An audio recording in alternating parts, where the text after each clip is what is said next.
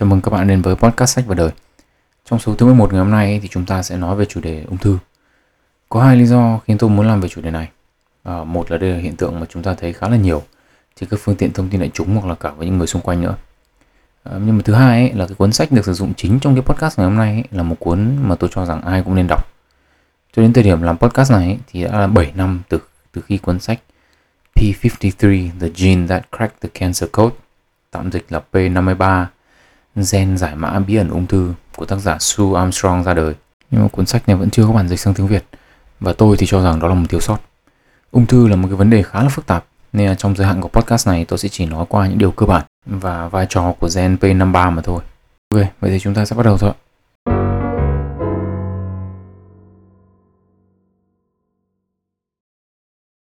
Ung thư ấy thì là cái bệnh mà đã đi cùng với loài người từ khá là sớm những ghi chép đầu tiên về bệnh ung thư này là ở Ai Cập cổ đại. Cho đến thời điểm hiện tại thì số lượng bệnh ung thư được phát hiện theo Viện Nghiên cứu Ung thư Quốc gia Mỹ thì là khoảng hơn 100 loại ung thư khác nhau và được chia làm 8 nhóm.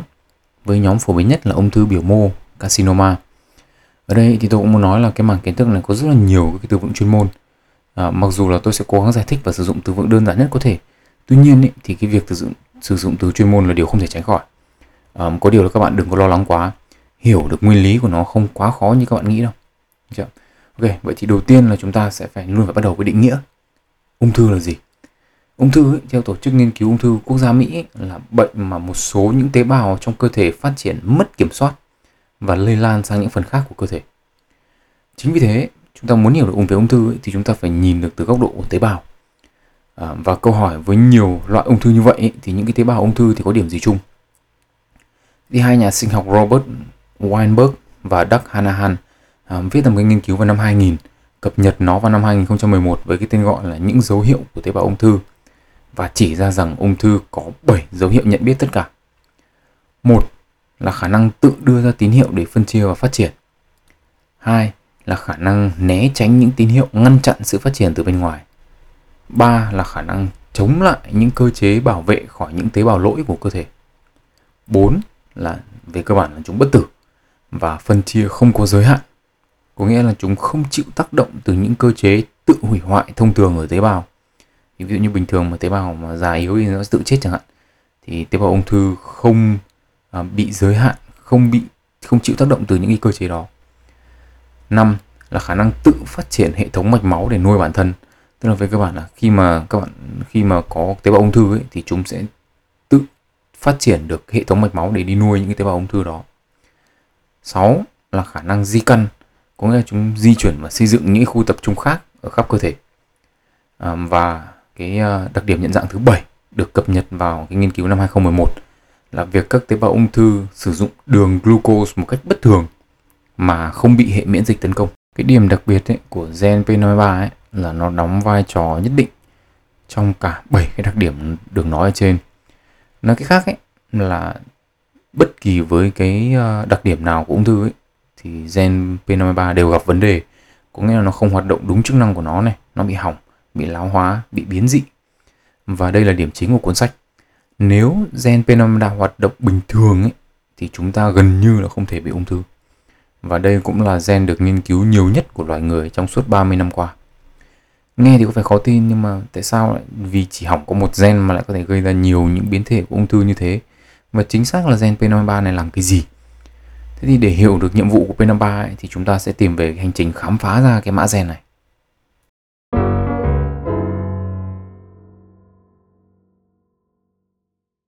Thế thì điểm dừng đầu tiên trong hành trình của chúng ta ấy là một cái virus có tên viết tắt là RSV và đó là viết tắt của cụm Brown Sarcoma Virus là virus gây ung thư đầu tiên được phát hiện vào năm 1911 bởi nhà virus học người Mỹ Francis Rouse. RSV ấy là virus gây ra bệnh sarcoma ở gà. À, sarcoma ấy là ung thư ác tính ở các tế bào mô liên kết. À, tôi tra từ điển y học thì sarcoma ở Việt Nam gọi là sarcom. Virus này ấy, thì được phát hiện ra là có khả năng gây ung thư khi mà Francis Rouse lấy các cái chiết xuất từ tế bào ung thư từ những con gà bị ung thư ấy, tiêm vào những con gà khỏe mạnh thì thấy những con gà khỏe mạnh cũng phát triển u ác tính Thế thì RSV gây ra ung thư bằng cách nào? RSV là một dạng virus ấy, mà khi mà vào tế bào của vật chủ ấy, thì chúng sẽ nhét một cái bản copy mã gen của nó vào DNA của vật chủ. Từ đó ấy, mà nó thay đổi cái DNA của vật chủ. Thế thì khi mà vật chủ sinh sản và phát triển ấy, thì cái mã gen của virus này cũng có thể được truyền từ đời này qua đời khác. Về cơ bản ấy, thì tất cả các loại virus thì đều có cơ chế giống nhau, cơ bản giống nhau. Đấy là chúng không thể tự sinh sản được. Thế nên ra là khi mà vào tế bào vật chủ ấy, thì chúng sẽ chiếm quyền kiểm soát và sử dụng cái bộ máy của tế bào vật chủ à, như là một cái máy in ấy, máy để nó sản sinh virus hàng loạt. Thế thì um, ở trong trường hợp của RSV ấy, thì nó lại hơi khác đi một chút. Tức là cụ thể ấy, thì RSV có 4 gen và trong đó có một gen có ký hiệu là SARS viết tắt là SRC và ở trong những con gà khỏe mạnh ấy, thì có một gen gần như là giống hệt SRC ở trong cái virus ừ, RSV này mà về sau ấy các nhà khoa học tìm ra là không chỉ gà mà còn các loài khác như là chim này, vịt, gà tây, chim cun cút và thậm chí cả chim emu, một loài chim sống chủ yếu ở Úc cũng có một cái gen y hệt như thế. Thế thì cái suy nghĩ đầu tiên của chúng ta là gì? chắc chắn là ô nếu mà bây giờ mà khi mà virus nó xâm nhập vào tế bào vật chủ đúng không? Nó nhét cái bản copy mã gen của nó vào DNA vật chủ mà bây giờ gần như là cái loài chim nào cũng có cái gen như thế. Thế thì có phải là liệu trong quá khứ là tất cả những cái loài này thì đều đã bị cái con virus này nó xâm nhập và nó copy gen của nó vào hay không? Hoặc là ở đâu đó trong quá trình tiến hóa ấy. Tức là tổ tiên của tất cả các loài chim này thì đã bị con virus này nó xâm nhập đúng không ạ? Nó copy bản mã vào. Mà từ đấy khi mà nó trong quá trình tiến hóa ấy, nó phân nhánh ra thành nhiều loài khác nhau ấy thì tất cả những cái loài con ấy là đều mang theo cái mã gen này của cái loài virus này. Thế thì trên thực tế thì các nhà khoa học tìm ra là không phải cái gen xác này thậm chí là những cái gen tương tự như nó còn được phát hiện ở cả những loài như giun này, ruồi giấm và thậm chí có cả các loại động vật có vú khác. Thế thì khi mà tìm ở được những cái nhiều loại khác như thế thì nó lại chứng tỏ một điều ấy là xác ấy là một cái gen đến từ rất là lâu rồi trong lịch sử tiến hóa của động vật được truyền từ thế hệ này sang thế hệ khác. Đúng không? Và chính vì cái sự phổ biến này mà các khoa học tại thời điểm bây giờ đưa ra kết luận ấy là cái gen xác này phải có một cái vai trò quan trọng nào đó trong tế bào và cái ý tưởng ấy mà đưa ra các nhóm đưa cái nhà nhóm nhà khoa học tìm ra gen xác này ấy, đến với giải Nobel y học năm 1989 ấy là như này này. Tức là thay vì ấy, là con virus này gây ung thư ở cả này này nó mang một cái gen gây ung thư xong rồi nó đi tiêm hết tất cả cái uh, cái gen ung thư của nó vào tất cả các loài động vật khác nhau. Thì các nhà khoa học lại cho rằng là cái con virus này ấy, trong quá trình tiến hóa ấy, thì nó lấy được cái gen xác từ gà chứ không phải là nó truyền cái gen xác đấy cho con gà. Được chưa? Và nó ghép cái gen xác đấy vào bộ gen sẵn có của nó. Thế thì trong cái quá trình ấy, mà lấy gen từ vật chủ này này sau đó đi lây ra đi lây lan sang những con vật chủ khác ấy thì nó biến cái gen xác từ một cái gen mà có vai trò quan trọng với tế bào trở thành một gen gây nguy hiểm cho vật chủ. Và các nhà khoa học ấy thì tiến thêm một bước nữa trong cái suy nghĩ của mình và cho rằng ấy là xác ấy là một trong số những gen nhé mà ở động vật khỏe mạnh ấy, thì nó đóng vai trò quan trọng. Nhưng mà khi bị biến thành một phần của virus ấy, và mang đi lây lan khắp nơi ấy, thì trở thành gen gây ung thư. Và xác ấy là một oncogene dịch sang tiếng Việt là gen gây ung thư. Một trong những gen ấy mà được tìm thấy ở trên người ấy mà sản sinh ra ung thư ấy có tên là RAS và gen này thì có chức năng liên quan đến sự phát triển và phân hóa của tế bào. Vậy thì câu hỏi tiếp theo mà các nhà khoa học cần phải trả lời là thế virus gây ra ung thư như thế nào? Cơ chế chính xác của nó là gì? À, cuốn sách thì nói rất là kỹ nhưng mà tôi sẽ tóm tắt lại và bổ sung thêm một kiến thức một số kiến thức cơ bản cho các bạn dễ hiểu. À, giống như tôi nói trước ấy, thì về cơ bản virus không có khả năng tự sinh sản mà chúng phải nhờ đến cơ chế vật thủ để làm cái điều đó. Thế thì sau khi xâm nhập này và nó nhét cái bản mã gen của mình vào tế bào vật chủ rồi thì virus phải kích hoạt cơ chế phân bào làm làm cái cơ chế mà dùng vật chủ như là bộ máy sản xuất hàng loạt giống như tôi đã nói đấy. Thế thì để kích hoạt cơ chế phân bào ấy thì virus sản xuất ra một loại protein đặc biệt để làm cái việc này. Trong quá trình tìm kiếm và xác định cái loại protein này ấy, thì các nhà khoa học phát hiện ra một loại protein khác mà cơ thể tạo ra và luôn luôn đi kèm với protein mà virus tạo ra. Và cái protein mà cơ thể tạo ra ấy, thì có tên là P53 một mẫu kiến thức nữa mà tôi muốn nhắc đến ở đây ấy, là các bạn biết là gen quy định protein. Protein thì tiếng việt dịch ra là đạm đấy các cái loại đạm khác nhau đấy. Thế thì nhiều những cái gen khác nhau sẽ quy định nhiều loại protein khác nhau và mỗi một cái protein ấy thì sẽ có một cái chức năng nhất định tùy thuộc vào cái cách mà nó sắp xếp trong không gian ba chiều.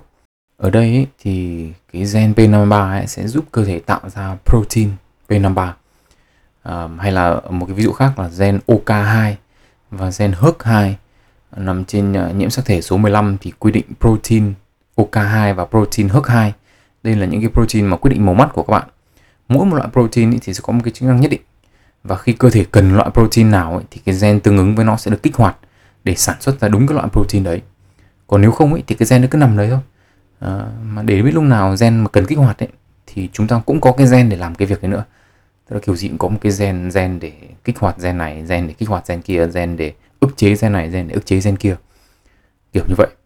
À, và có những cái gen ấy thì sẽ quyết định là lúc nào kích hoạt và kích hoạt đủ rồi thì nó sẽ dừng dừng cái việc kích hoạt gen nó lại được chưa?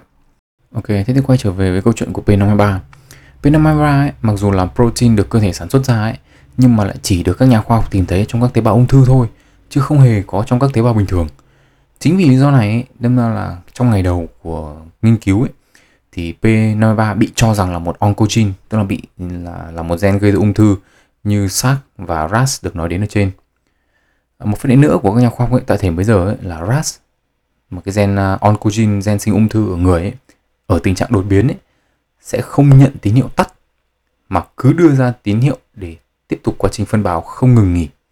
Đây là một trong những dấu hiệu chính của ung thư mà chúng ta đã nói ở đầu ấy. Tuy nhiên ý, thì chỉ một gen đột biến không đủ để gây ra ung thư. Cần phải nhiều gen gây ra ung thư đột biến cùng một lúc thì mới có thể gây ra ung thư. Các nhà khoa học ấy, tìm ra điều này bằng cách là cho hai cái gen sinh ung thư, hai cái oncogene khác nhau đột biến cùng vào một tế bào để xem là có phát triển dấu hiệu của ung thư hay không. Về cơ bản ấy, thì cứ ghép hai gen oncogene vào một tế bào ấy thì kiểu gì cũng phát triển ung thư. Và ngay cả khi mà họ cho P53 vào cùng tế bào với RAS ấy thì cũng bị phát triển ung thư. Mặc dù biểu hiện mặc dù biểu hiện của nó thì không mạnh như là ghép RAS với những cái gen gây ung thư khác. Tuy nhiên ấy thì có một nhóm các nhà khoa học duy nhất không đưa ra được kết quả tương tự. Đó là nhóm của nhà khoa học sinh học phân tử Arnold Levin khi mà họ cho P53 vào cùng với RAS ấy, hay là các cái oncogene khác ấy, thì tế bào không phát triển ung thư đương nhiên là họ cho rằng là phiên bản P53 của họ là có vấn đề à, và khi so sánh các cái chuỗi gen P53 của họ với các cái nhóm nghiên cứu khác ấy, thì đúng là có điểm khác biệt chỉ một điểm khác biệt rất là nhỏ thôi nhưng mà Levin cho rằng cái điểm khác biệt đó không ảnh hưởng gì đến chức năng của gen cả vì hình dáng và chức năng của protein được tạo ra bởi các chuỗi P53 này là giống y hệt như nhau. À, khi mà nhóm Levin ấy đi xin mẫu gen P53 của các nhóm kia về làm thử thí nghiệm ấy thì đúng là tế bào biến thành ung thư thật. Thế thì lúc đó họ mới nhận ra rằng là sự khác biệt mà họ cho rằng nho nhỏ ấy thì là yếu tố quyết định việc tế bào có bị ung thư hay không. Và sau một thời gian ấy, thì tất cả mọi người nhận ra là mẫu P53 của nhóm Levin ấy mới là mẫu P53 gốc của tế bào. Trong khi mẫu trong khi đó thì cái mẫu P53 của tất cả các nhóm khác ấy, thì đều là mẫu đã bị đột biến. Vậy thì câu hỏi tiếp theo là thế chính xác thì P53 làm cái gì khi mà cho vào tế bào? Với những gen gây ung thư ấy, thì nó không phát triển ung thư để hiểu rõ câu trả lời thì chúng ta phải cần phải tìm đến một cái khái niệm nữa trong nghiên cứu ung thư là the two hit hypothesis thì thực ra tôi cũng xin phép dịch nôm na là giả thuyết hai nháy vì trả đủ các loại từ điển không biết Việt Nam gọi là cái gì Thế nếu bạn nào còn nhớ kiến thức sinh học cấp 2 ấy, thì chúng ta có gen trội và gen lặn đúng không ạ?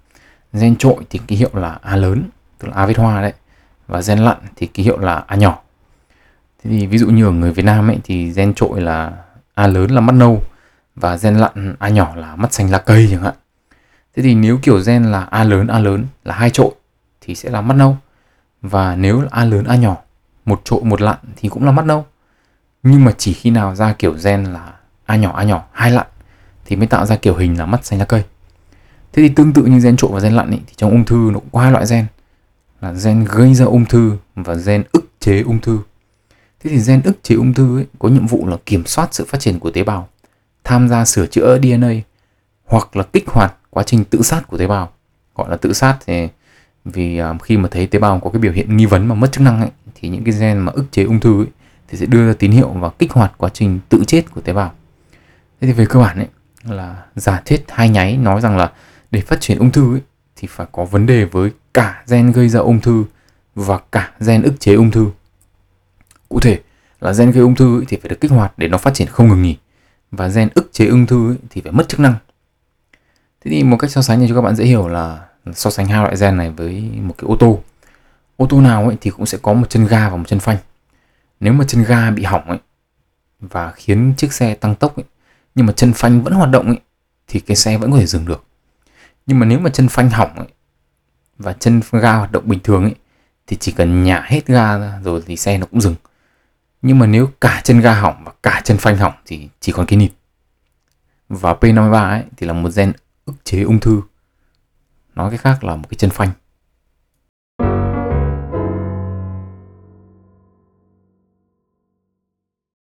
Vậy thì câu hỏi tiếp theo là cơ chế hoạt động của P53 là thế nào và nó làm gì mà để có thể ức chế được ung thư và có được danh hiệu là người bảo hộ của bộ gen. Thế thì P53 ấy, có hai nhóm chức năng chính. Một là sửa chữa những DNA bị tổn thương và hai là duy trì số lượng tế bào gốc của cơ thể. Thì P53 ấy, điều chỉnh à, DNA ấy, thông qua bốn cơ chế chính.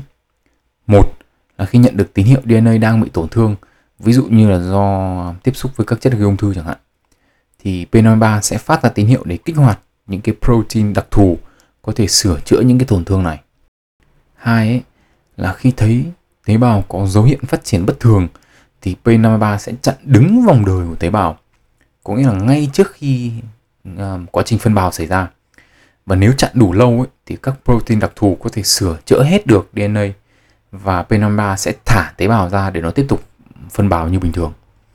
3 là P53 có khả năng đưa ra tín hiệu yêu cầu tế bào tự sát. Đây là một cái thế mạnh trong việc ngăn chặn sự phát triển của tế bào ung thư trước khi chúng phát triển vượt tầm kiểm soát.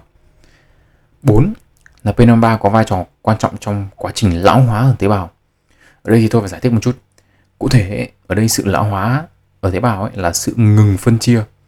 Khi mà tế bào còn khỏe mạnh ấy, thì cứ khi nào có tín hiệu thì chúng sẽ phân bào từ 1 thành 2, từ 2 thành 4 đúng không ạ? Khi mà vòng đời của chúng kết thúc ấy, thì các tế bào này sẽ đi vào trạng thái ngừng phân bào và tiếng Anh nó gọi là senescent. Vẫn ở đó nhưng mà không phân chia nữa. Mục đích của việc lão hóa này là để ngăn chặn cái sự phát triển của ung thư và gần đây thì nó được phát hiện ra là đóng vai trò quan trọng trong việc lão hóa của con người. À, như vậy thì một cách gián tiếp ấy, thì ngoài việc là bảo vệ bộ gen thì P53 còn có vai trò nhất định trong việc lão hóa. Tuy nhiên ấy, thì vai trò chính xác của nó trong quá trình lão hóa là gì thì chưa ai xác định được. Ở những động vật khác ấy, thì P53 được cho thấy là có nhiều những vai trò khác nữa. À, mặc dù đóng vai trò rất là quan trọng trong việc bảo vệ bộ gen ấy, nhưng mà P53 thì lại không bảo vệ được chính nó. Nếu như chính cái gen P53 này bị tổn thương Ờ, một lần nữa là thông qua tiếp xúc các cái chất gây ung thư chẳng hạn thì chức năng ức chế của ung thư của nó sẽ kém hẳn đi. Ờ, ở những người mà chỉ có một phiên bản P53 hoạt động từ bố mẹ, phiên bản còn lại lỗi thì sẽ dễ phát triển ung thư ngay từ khi còn nhỏ. Cụ thể là P53 hoạt động như thế nào? Thế để hiểu được hoạt động P53 thì ta lại cần phải biết thêm một gen nữa có tên là MDM2. Gen MDM2 này thì là sản sinh ra protein MDM2 có tác dụng điều tiết và ức chế P53. Câu hỏi của các bạn có thể đặt ra nữa là tại sao lại phải ức chế P53 nếu như mà nó bảo vệ chúng ta khỏi ung thư và hỗ trợ sửa chữa DNA? À, một ấy, thì là cái gì nhiều quá cũng không tốt. Hệ quả của việc có quá nhiều P53 có thể là khiến tế bào chết hoàng loạt hoặc là bị ép ngừng phân bào liên tục. Thứ nữa ấy, là có nghiên cứu cho thấy rằng ấy, là nếu tăng lượng protein P53 trong cơ thể ấy, thì có thể là giải pháp cho việc ức chế sự phát triển và phân tán của các tế bào ung thư. Tuy nhiên ấy, thì giống như nói trên ấy, là nó lại làm tăng tốc độ lão hóa. Một cách giải thích cho hiện tượng này ấy, là góc nhìn của nhà sinh học David Sinclair, um, có thể cho là nhà nghiên cứu hàng đầu về lão hóa trên thế giới, uh, trình bày trong cuốn Lifespan của ông ấy, thì ông có nói rằng là lão hóa ấy, là cái giá phải trả cho việc ngăn chặn thành công ung thư, chứ không phải là ung thư là căn bệnh của tuổi già như mọi người vẫn đang nói với nhau nữa. Ừ, thực sự cái cuốn Lifespan này tôi cho rằng là một cuốn dạng xuất sắc. um, đặt hết tất cả lại thì chúng ta có một cái bức tranh về hoạt động của P53 như sau. Trong một cơ thể hoạt động bình thường ấy, thì P53 được sản xuất liên tục và luôn luôn có một cái số lượng nhất định trong cơ thể trong tế bào để nó có thể phản ứng lại ngay lập tức với những tín hiệu nguy hiểm. Đồng thời ấy, MDM2 ấy cũng được sinh ra liên tục để ức chế những cái protein 53 P53 ngồi không. Khi có tín hiệu nguy hiểm ấy, hoặc là dấu hiệu của stress ấy, thì một gen khác sẽ được kích hoạt sản sinh ra một loại protein khác để bảo vệ P53 khỏi sự ức chế của MDM2. thì lúc đó thì khi mà P53 được bảo vệ rồi ấy, thì nó sẽ làm được những cái chức năng tất cả những cái chức năng mà nó được nói đến ở trên khi mà hết dấu hiệu của stress ấy, thì P53 sẽ không được bảo vệ nữa và sẽ lại quay về bị ức chế bởi MDM2 như bình thường.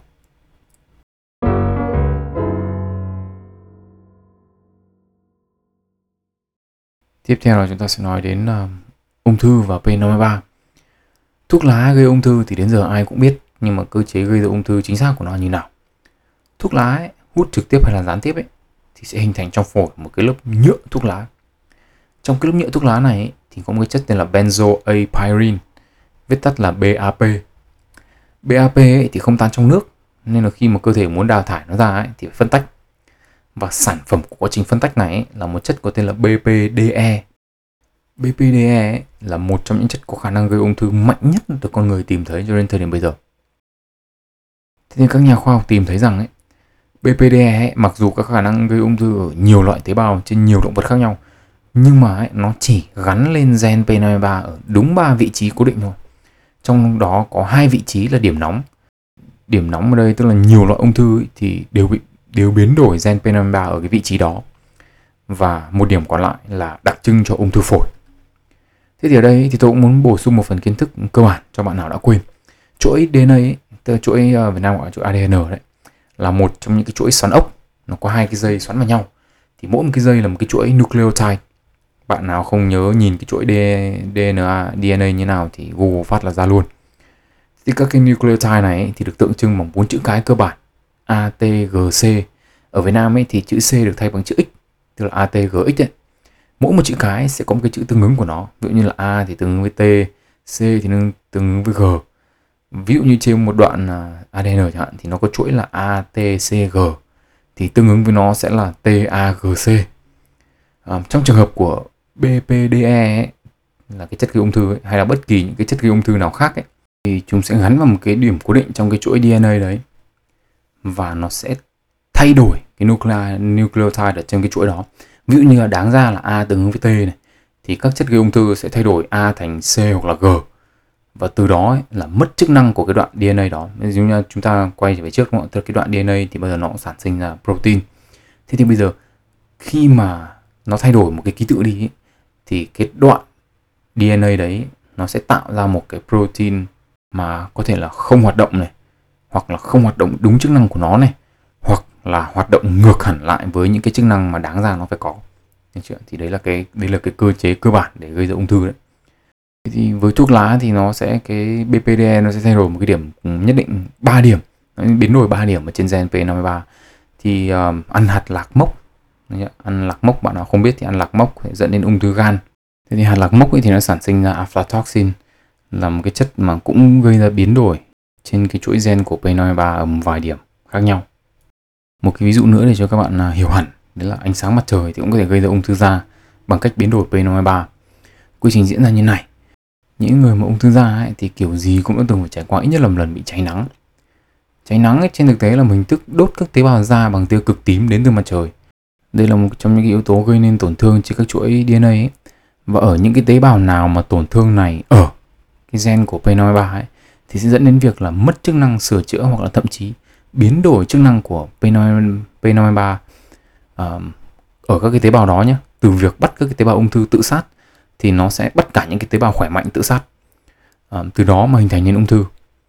Uh, càng chịu nắng nhiều ấy, thì khả năng gây ra ung thư càng cao. Chính vì vậy ở những nước như Việt Nam của chúng ta ấy, thì khi ra đường thì các bạn nên là hết sức cảnh giác và có cái uh, biện pháp bảo vệ hợp lý.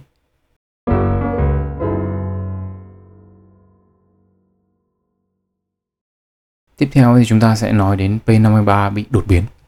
Thế nếu ở thể bình thường ấy, P53 là người bảo hộ bộ gen ấy, thì khi bị đột biến ấy, P53 có thể trở thành một cái nguyên tố kích thích sự phát triển của tế bào, đặc biệt là tế bào ung thư. Ở đây thì chúng ta có một cái hiệu ứng có tên là dominant negative effect, tạm dịch là hiệu ứng tiêu cực thống trị. Là một hiện tượng mà khi mà tế bào có cả hai phiên bản của P53 là cả phiên bản chuẩn lẫn phiên bản lỗi thì cái phiên bản chuẩn sẽ bị lấn át và mất chức năng. Những cái thí nghiệm về sau này ấy, thì cho thấy là cái việc lấn át này ấy, thì có nhiều đặc tính khác nhau tùy thuộc vào loại tế bào có thể xảy ra tại nhiều thời điểm khác nhau và thậm chí có thể là cái sự lấn át này này nó đánh dấu sự chuyển giao từ một cái khối u lành tính sang một cái khối u ác tính Thế thì P53 đột biến ấy, thì có thể gây ung thư bằng nhiều cách. Đầu tiên ấy, là nó sẽ hợp tác với các gen gây ra ung thư khác và kích thích sự phát triển của tế bào à, hoặc có thể làm tê liệt những cái protein có chức năng tương tự như P53. Ví dụ như là có một cái biến thể của P53 làm tê liệt họ hàng gần của nó, như là ừ, protein P63 này, hoặc là protein P73. Tất cả đều là những cái protein có chức năng ức chế ung thư cả. Thế thì P53 đột biến ấy, còn có thể kích hoạt những cái mã gen mà P53 phiên bản bình thường không kích hoạt được và gây xáo trộn chức năng của tế bào. Điểm chung lớn nhất định của các loại P53 đột biến khác nhau ấy là việc làm tăng khả năng kháng cự lại tín hiệu yêu cầu tế bào tự hủy. Điểm chung này ấy, khiến cho những cái tế bào mà có P53 đột biến ấy có thể phát triển một cách tự do và rất là khó bị điều trị bởi các phương pháp bên ngoài. Nguyên nhân ấy là do phần nhiều các cái phương pháp điều trị ung thư ấy, thì đều có cơ chế kích hoạt làm việc tự sát của tế bào. Mà ở đây thì tôi cũng muốn nói đến cái phần kiến thức cuối cùng trong cái podcast ngày hôm nay. Đây là P53 như một giải pháp điều trị ung thư. À, nhận thức được năng lực của P53 ấy, thì các nhà khoa học tìm các cái phương pháp để sử dụng P53 như một công cụ điều trị ung thư. Cụ thể ấy, là hàng nghìn bệnh nhân ở Mỹ và Trung Quốc thì đã được thử nghiệm biện pháp đưa gen P53 phiên bản chuẩn vào những tế bào ung thư và nhận được những cái quả khá là khả quan. Đặc biệt là khi mà sử dụng chung với những cái biện pháp điều trị ung thư có sẵn như là hóa trị hay là xạ trị. Tuy nhiên ý, những phương pháp này khá là hạn chế do có phải có quá nhiều điều kiện cần để có thể đạt được hiệu quả. Ví dụ như là tế bào ung thư phải không được có lượng P53 lỗi quá lớn. Như chúng ta vừa nói trước đúng không ạ? Thì nếu mà P3 P53 phiên bản chuẩn vào những cái tế bào mà P53 lỗi quá lớn thì chúng sẽ bị lấn át. Một trong những cái phương pháp khác được thí nghiệm ấy mà tôi đánh giá là cực kỳ sáng tạo, đó là phương pháp tạo ra một loại virus mà dễ dàng bị giết bởi P53 hoạt động bình thường. Điều này dẫn đến việc ấy là khi tiêm cái loại virus này vào những tế bào ung thư ấy, thì chúng sẽ lây lan rất nhanh. Do thường những tế bào ung thư thì sẽ có P53 phiên bản lỗi và không hoạt động được như bình thường. Và có thể dùng những cái tế bào ung thư này làm những cái cỗ máy sản sinh ra nhiều virus hơn và giết chết những cái tế bào này bằng cách là khiến chúng bị nổ tung khi mà sinh ra quá nhiều virus nhưng mà ngay khi những con virus này lây lan sang những cái tế bào hoạt động bình thường ấy thì sẽ bị giết bởi P53 P53 đang đi um, tung tăng tuần tra đấy. À, một cái phương pháp nữa đang được thử nghiệm và phát triển là một loại thuốc có tên là Prima One tức là Prima 1 đấy. Loại thuốc này có khả năng phục hồi chức năng của P53 lỗi và đưa nó trở về trạng thái bình thường. Prima 1 ấy đã qua thử nghiệm ở giai đoạn đầu với ung thư phổi và ung thư máu với kết quả khá là khả quan. Thuốc thì không độc hại với con người và không có nhiều tác dụng phụ những cái giai đoạn thử nghiệm tiếp theo ấy, thì Prima 1 này sẽ được dùng kèm với các loại thuốc khác để tăng hiệu quả. À, không chỉ có thế, những cái khám phá về PNA3 cũng giải thích được rất là nhiều điều mà trước đây qua nhà khoa học không giải thích được. Ví dụ, à, với cái phương pháp truyền thống để chữa trị ung thư như là hóa trị và xạ trị thì các nhà khoa học không giải thích được chính xác tại sao chúng lại có tác dụng và tại sao những cái phương pháp này thì lại rất hiệu quả với một số loại ung thư chứ không phải là tất cả. À, nếu mà bạn đã không biết ấy, thì về cơ bản ấy, hóa trị là sử dụng thuốc độc. Còn xạ trị là dùng những cái tia bức xạ ở liều lượng cao để giết chết các cái tế bào ung thư với cái phương châm là giết nhầm còn hơn bỏ sót. Um, và cái tác dụng phụ ấy, là tất cả các cái tế bào khỏe mạnh thì cũng bị giết. Thế chính vì các cái tế bào khỏe mạnh cũng bị giết nên là các nhà khoa học mới cho rằng là đây là cái cái gọi là cái phương pháp uh, cầm cái búa đập ấy chúng cái gì thì chúng chết được cái gì chết. Um, nghe thì rất là hợp lý nhưng mà trên thực tế thì không phải như thế thuốc độc hay là tia bức xạ ấy, thì không trực tiếp giết tế bào ung thư mà là chúng gây ra đủ nhiều tổn thương về DNA để khiến cho những cái tế bào ung thư này tự sát. À, một hệ quả không nhìn thấy được của những phương pháp này ấy, là những cái tế bào mà sống qua được những cái tổn thương DNA mà được sinh ra từ hóa trị và xạ trị ấy, thì chúng sẽ trở thành thì chúng từ những cái tế bào khỏe mạnh nhé sẽ trở thành những cái tế bào mà bị tổn thương và sẽ mang cái, cái, cái, cái tiềm mẩn để phát triển ung thư tiếp theo do chúng đã bị tổn thương rồi đúng không ạ? Và chúng đã có cái sự thích nghi nhất định.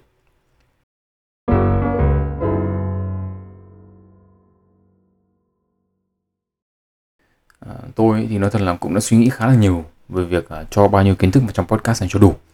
Còn rất là nhiều những cái phần kiến thức khác trong cuốn sách mà thực sự là tôi cho rằng không đủ thời lượng. À, nhưng hai nữa là tôi cho rằng là nếu thêm phần kiến thức nào đi chăng nữa thì các bạn cũng sẽ bị ngộp thông tin. Các bạn sẽ quá nhiều và nó sẽ không động lại được cái gì cá nhân tôi thấy cho rằng là nói rất là nhiều những kiến thức về mặt sinh học như này với một cái người bình thường họ không quan tâm đến cái vấn đề sinh học hay không quan tâm đến ung thư tôi cho rằng cũng đã là khá là nhiều. À, ở phần cuối cùng này ấy, thì tôi cũng chỉ có ba luận điểm cá nhân tôi muốn chia sẻ với các bạn thôi. À, một ấy, là nếu các bạn đã nghe đến đây ấy, thì tôi cũng hy vọng là các bạn hiểu được cái sự phức tạp của ung thư nó như nào.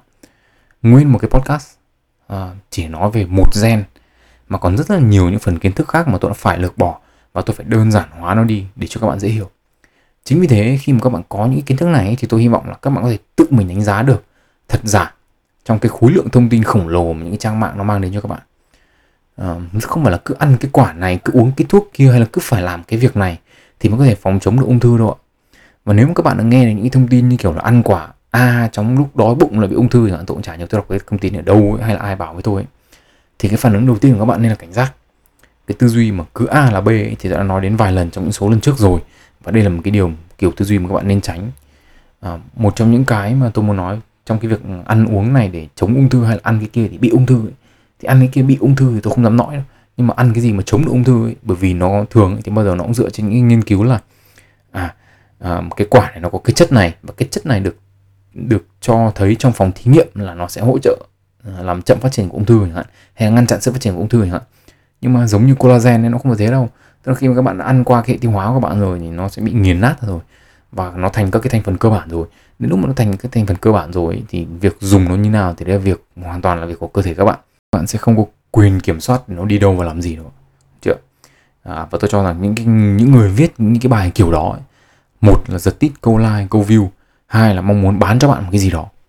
Tôi không nghĩ là nhà khoa học nào đi nghiên cứu về ung thư mà lại đi viết những cái đấy cả mà thậm chí là đến cả những người như tôi chỉ là người đi đọc ừ, cái người khác làm thôi. Tôi cũng chẳng bao tôi viết những cái bài như thế. À, chính vì thế đâm ra là tôi uh, mong muốn là các bạn có thể giúp được chính bản thân mình và giúp cả những người xung quanh nữa trở thành những người tiếp thu thông tin uh, một cách thông thái và có chọn lọc. Thứ hai nữa là tôi muốn kể một câu chuyện nhỏ. Trong quá trình chuẩn bị nội dung cho podcast này thì tôi nhận xem được một clip ở trên chương trình American Got Talent à, một cô ca sĩ có tên là Jane với nghệ danh là Nightbird uh, cô ấy có một cái bài hát tên là It's Okay kể về câu chuyện của mình trong vài năm trở lại đây khi mà cô phải đấu tranh với bệnh ung thư tại cái thời điểm uh, cái clip này được up lên YouTube ấy là ngày 8 tháng 6 ấy thì cô ấy nói là cô ấy vẫn bị ung thư ở phổi, cột sống và gan. À, cô ấy có trả lời phỏng vấn rằng là bác sĩ nói cô ấy chỉ có khoảng 2% sống thôi. Nhưng mà 2% thì vẫn là hơn 1%. À, ờ, toàn bộ cái clip dài hơn 7 phút của kênh American Got Talent nhưng mà có một câu mà tôi vẫn nhớ à, và và có vẻ như là nó là một câu nói gây ấn tượng với tất cả những người xem clip. Cô ấy có nói là mà tôi tạm dịch nên là là bạn không thể chờ đến khi cuộc sống hết khó khăn rồi thì mới quyết định sống hạnh phúc. À, thực sự đây là một cái clip rất đáng xem. À, bạn nào có thời gian thì có thể lên search trên youtube là American Got Talent Nightbird. À, thế thì uh, trong cái bài viết sinh trong ngày bão của tôi trên blog ấy thì tôi có một cái lập luận rằng là trong cuộc sống ấy chẳng thiếu gì những cái điều không mong muốn sẽ đến với bạn và thậm chí nó sẽ đến cùng một thời điểm. À, đó không phải là những cái điều mà chúng ta kiểm soát được mà chúng ta buộc phải chấp nhận nó. Nhìn ở góc độ di truyền ấy, thì ung thư cũng là một điều không thể tránh khỏi. Có những người à, hút thuốc lá cả đời họ gây ung thư cho những người xung quanh nhưng mà chính bản thân họ lại không bị ung thư. À, còn trong khi đó thì có những đứa trẻ chưa biết nói biết cười thì thì đã bị cái căn bệnh quái ác này nó chờ sẵn rồi. À, cũng tương tự như thế thôi trong à, trong cái xã hội trong về mặt à, kinh tế chẳng hạn thì có những người đã sinh ra trong nhung lụa sẵn. Còn lại phần lớn chúng ta thì phải lăn lóc để đạt được cái điều mình muốn trong cuộc sống. Bất công thật đấy. Nhưng mà giống như Jay nói là chúng ta không thể chờ đến khi cuộc sống hết khó khăn. Đến chờ đến khi cuộc đời công bằng rồi mới quyết định hạnh sống hạnh phúc được. Cuối cùng ấy thì tôi muốn làm podcast về ung thư ấy, để chỉ ra rằng là trong công nghệ sinh học và y học ấy thì con người đang có những cái bước tiến rất là xa. Có thể việc xóa bỏ hết những cái bệnh tật và những cái khổ đau của con người à, chắc là còn rất là lâu nữa hoặc là có thể bất khả thi. À, nhưng mà chúng ta chưa dừng những cái bước tiến của mình lại.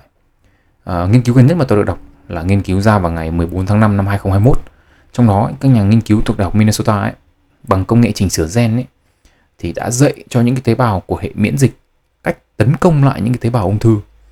À, đây là lĩnh vực có thể nói là mới nhất trong cái chiến tuyến chống lại ung thư của loài người. À, và có những cái những cái ví dụ mà tôi được biết đấy là có những người thì bị ung thư này xong một chữa bằng hóa trị và xạ trị thì nó hết tế bào ung thư hết dấu hiệu của ung thư. Xong vài năm sau lại bị lại lại hóa trị lại xạ trị. Sau hết lại hết xong lại bị lại. Mà đến lần thứ ba ấy thì thì được sử dụng cái công nghệ um, chỉnh sửa gen này.